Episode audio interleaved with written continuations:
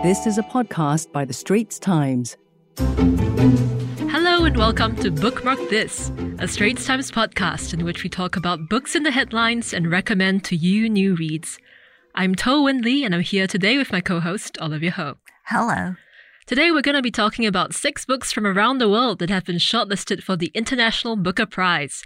The prestigious award is given every year to a book that has been translated into English and published in the UK or Ireland. So the shortlist this year consists of the following titles. Heaven by Mieko Kawakami, Elena Knows by Claudia Piñeiro, A New Name Septology 6 to 7 by Jon Fosse, Tomb of Sand by Geetanjali Shree, The Books of Jacob by Olga Tokarczuk, and Cursed Bunny by Bora Chung. Nearly all of them are women.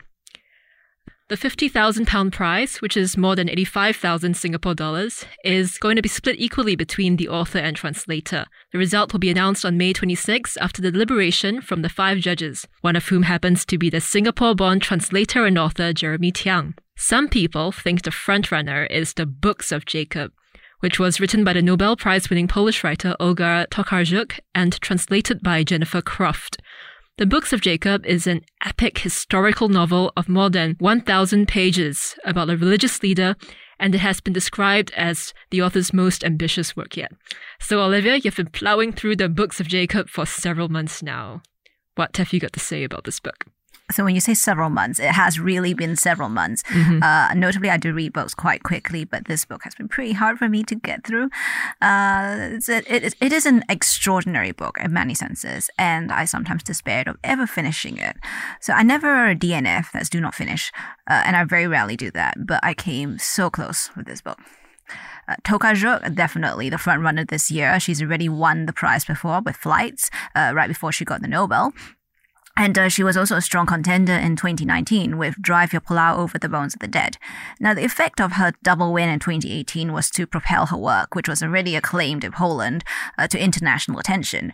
And so this English translation of her magnum opus by Jennifer Croft uh, is in a way made possible by the International Booker itself. Mm-hmm. So it's a, quite a recursive way to look at the prize. Uh, it's hard to imagine a publisher taking a chance on something so vast and arcane without the guaranteed spotlight that a prize like the Booker brings. Now, this book is very difficult to explain, although for the sake of this podcast, I must attempt it. Thank Uh, you. Like you say, it is uh, about a religious leader uh, called Jacob Frank in 18th century Poland. So he was a real live messianic figure who started out uh, as Jewish, and then he was later baptized into the Christian faith, and then he was in prison for 13 years for heresy. He escaped uh, thanks to some help by the Russians. Uh, then he, he went to Austria, where he attempted to curry favor with the Viennese court by having his daughter seduce the Austrian emperor. And then finally, he was expelled. And he settled down at Offenbach and he died. Uh, so his followers called him the Lord, and uh, you know they followed his uh, his followed his word slavishly, and they believed him to be the reincarnation of a number of holy figures, including the biblical patriarch Jacob. Uh, but they were essentially a cult, and he- they practice a lot of sexual deviancy. So, for instance, Jacob himself he maintained a harem of women, several of them very young, uh, and he would marry some of them off to his male followers. But then he would tell the men and women to sleep with different partners every night, and he would organize it. So he'd be like, "Tonight you sleep with her and her, and then uh, she will sleep with him and him." And the thing is, he doesn't even appear in the book until 100 pages in. So before that, we're just looking at other characters. Um, so Tokarczuk, she has described the structure of this book as a constellation novel, and it jumps through time, it jumps across places, uh, and it goes between the perspective of what feel to me like a hundred different characters. Probably slightly fewer, but you know I didn't really keep count. Uh, though if I will say if you don't take notes, you're going to forget who anybody is in this book, especially because in the middle, a whole bunch of them get baptized and then they have different names. And Oh, dear. it's very hard to keep track. uh, I found the male followers particularly hard to tell apart. The women were more interesting to me, uh, both because I was able to distinguish them more and they also suffered a great deal more. So there's like Hannah, who is uh, Jacob's long suffering wife, who has to deal with him sleeping with all these other women. Uh, Gitla, who is the illegitimate Polish princess, who at one point is Jacob's bodyguard, and then later is the discarded mother of one of his many children. Uh, Avaha or Eva, who is his incredibly beautiful daughter, who spends her life under his control. I think that there's a line in the book that says something like, uh, "She only likes herself when he likes her." And, you know then she so she takes her to austria and basically pushes her into the bed of the emperor joseph uh, ii of vienna. And then she later succeeds her father as the de facto leader of the frankists. Um, and then finally there's yenta who is this elderly lady who on her deathbed swallows an amulet. And then she spends the rest of the narrative suspended in this omniscient limbo in which she can observe most of the events of the book from above and comment on them. But she's you know between life and death. And in fact she witnesses the entirety of Jewish history out to the 20th century, the Second World War. And her body the whole time is slowly turning into crystal in a cave. So, what impressed you about this novel? Uh, I think it's very impressive, the translation. Obviously, I do not speak Polish, so I've never read this in the original, but I just of keep thinking of the depth of work that Jennifer Croft must have gone to in order to convey this. Um, and quite notably, in a landmark move, Croft campaigned to have her name on the front of the cover along with Tokarczuk's. Mm. this was not the case for Flights, which uh, she had previously won with Tokarczuk in 2018. And in fact, it's not commonplace for the translator to have uh, his or her name on the cover. So I'm glad she succeeded in this because uh, translators truly deserve that credit. And a big element of the International Booker is that recognition for the translator because the prize is equally split mm-hmm. between writer and translator. And in the books of Jacob, uh, she and Tokarczuk have produced these some of these passages are really wonderful. Like Tokarczuk has this really wry, funny way of writing sometimes, and then sometimes she goes hideously dark. And Jennifer Croft conveys all of this very well. So you you know you can't tell it's translated well. There's no awkwardness. I'm going to read one of my favorite passages, which is from the chapter titled "Of How the World Was Born of God's Exhaustion." Every now and then, God wearies of his own luminous silence, and infinity starts to make him a little bit sick. Then, like an enormous omnisensitive oyster, his body, so naked and delicate, feels the slightest tremble in the particles of light, scrunches up inside itself, leaving just enough space for the emergence, at once and out of nowhere, of a world. The world comes quick, though at first it resembles mold, delicate and pale, but soon it grows and individual fibers connect, creating a powerful surrounding tissue. Then it hardens. Then it starts to take on colors. This is accompanied by a low, barely audible sound, a gloomy vibration that makes the anxious atoms quake. And it is from this motion that particles come into being, and then grains of sand and drops of water, which divide the world in two. We find ourselves now on the side of sand. That's lovely, and it doesn't feel translated. Yeah, it feels very it's nice natural. and beautiful, natural. Unfortunately, there is a lot of other stuff to wade through um, to get these bits. But it's worth it. Yeah, I would say it's worth it. It's it's very hard for me to be to like recommend you must this read this book because honestly, it's going to take up so much of your time. It took me months. It sounds very heavy literally and yeah. metaphorically. So for those of us who haven't um, who haven't read anything by this author before, where would you recommend we start? So people generally advise that newcomers to Tokarczuk start with Drive Your Plow Over the Bones of the Dead, which is perhaps her most plottish novel. It's a kind of a Polish murder mystery with an elderly, unreliable narrator. Um, Flights, the book that she won the Booker for International Booker for last time, uh, is fantastic, but it's also really philosophical. It's a series of vignettes and it's quite hard to pin down, although it's still definitely a much lighter read than the books of Jacob. it is a, it's a sen- in a sense, uh, flights is about travel, so perhaps it's uh, worth picking up if you're headed abroad and don't mind a bit of uh, surreal wandering in your head. Find us on Apple, Spotify, Google Podcasts, or via the Google Voice Assistant and Amazon Alexa enabled devices. And now back to our podcast episode. Unfortunately, because I spent so long on the books of Jacob, Wenli has been stuck with the other five books on the International Booker shortlist. Thanks for that, Wenli. What are your favorites? Anytime. Yeah, one of the books that captivated me, although I don't think it'll win, was Cursed Bunny. So this is a collection of stories written by Korean writer Bora Chung and translated by Anton Hur.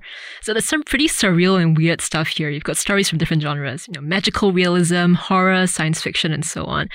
One of the ones that stuck in my mind was the first story, the story of a woman who excretes or births by increments over many years a head that speaks to her from inside of the toilet bowl and calls her her mother. Ah. Um, yeah, after years go by, the, the, the woman, the, the female finger in the toilet bowl climbs out and replaces the real woman. A pretty harrowing tale. And kind of reminiscent of Jordan Peele's Us, which came out after the story. anyway, um, there's another story in the book which seems kind of folklorish. It's about a man who becomes rich when he finds a fox that bleeds gold. And he finds a way to extract this gold from the fox by constantly wounding it, um, but at what cost, right? Um, we find out as we read on. So many of these stories in the book involve some kind of curse or characters who have been cursed in some way or seem to lead cursed lives. Very interesting. Where does the bunny come into it?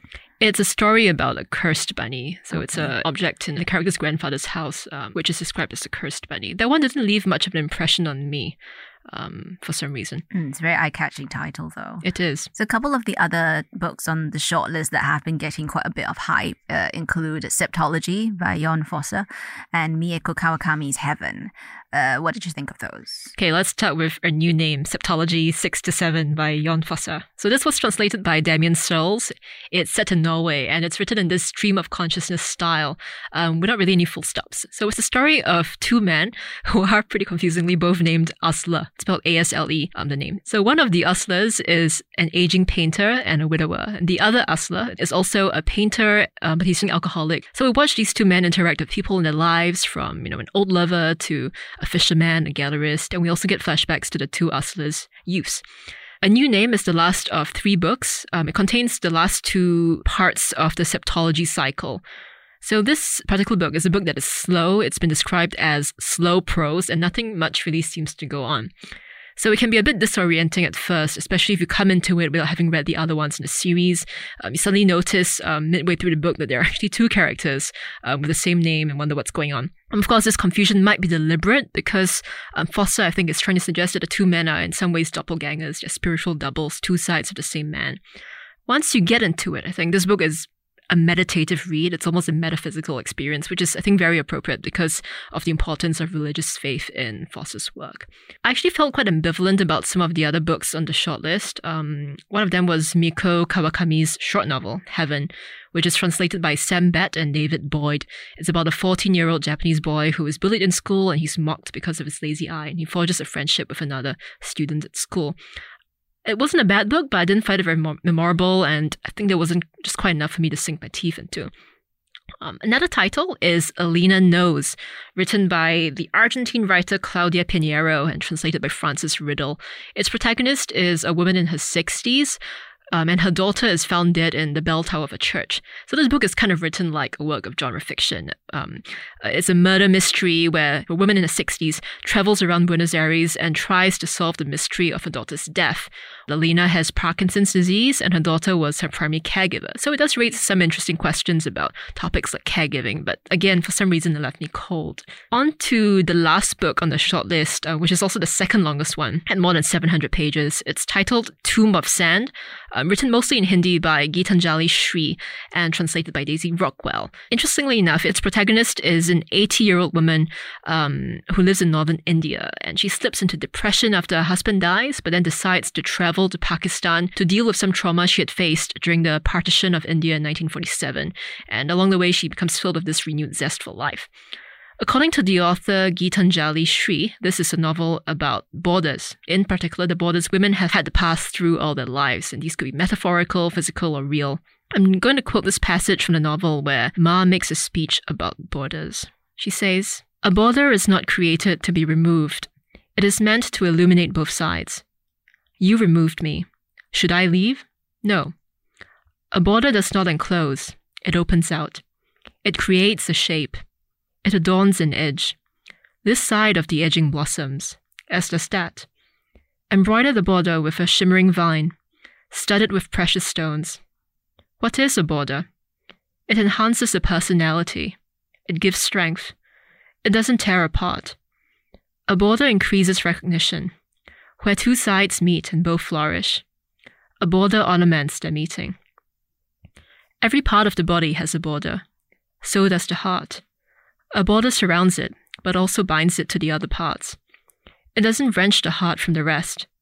Fools, if you cut a border through a heart, you don't call it a border, you call it a wound. If you lock a heart inside a border, the heart will break.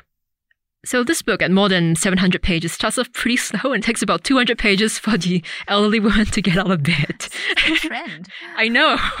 I don't know why. Yeah, and these are all very. I mean, I, I, don't know. I feel many of the books on the shortlist are books that will be a hit with the critics, right? But for the every for the average reader, they might be it might seem somewhat inaccessible and just feat of endurance to get through them. So I think while, while that might deter many readers, it's it's actually really well written and it's well translated. In her afterword, the translator Daisy Rockwell describes this book as a love letter to the Hindi language. The original book is full of puns, full of wordplay. So you must imagine how fiendishly difficult it must have been to translate this into English. And you know what what what was lost in translation, what was transformed in translation. I don't speak Hindi, so I don't know. But I feel that Rockwell, to her credit, does her best to echo the music of the original book. And she also does sprinkle quite a few Hindi words, expressions here and there, which I think help to draw the reader into the character's world. Um, significantly, this is the first Hindi novel shortlisted for the International Booker, which I think is great because mm. there are so many books by Indian authors writing in English. Um, it's easy to overlook the others, right? So I think it's great to see more international recognition for works that were originally written in the Indian languages. Olivia, who do you think will win? I'm placing my bets on Books of Jacob, the Books of Jacob, or Septology. It's so very hard to say. definitely, I think a banner year for Fitzcarraldo, mm-hmm. which is the publisher that brought out both of those, uh, and Paradais, which was longlisted yep. as well. Uh, I do think that this is Tokarczuk's prize to lose. She is the biggest name on the list. She has the biggest book, and uh, it's certainly a feat of both writing and translation that deserves to be lauded. Though not perhaps a winner that will be widely read, um, you know, but maybe we'll all be knocked for a loop. Then it will go to Cursed Bunny. And that's all we have for you this episode. Once again, thank you for listening to us. I'm Toh Wen Li. And I'm Olivia Ho. You have been listening to our Bookmark This podcast. We'll catch you next time.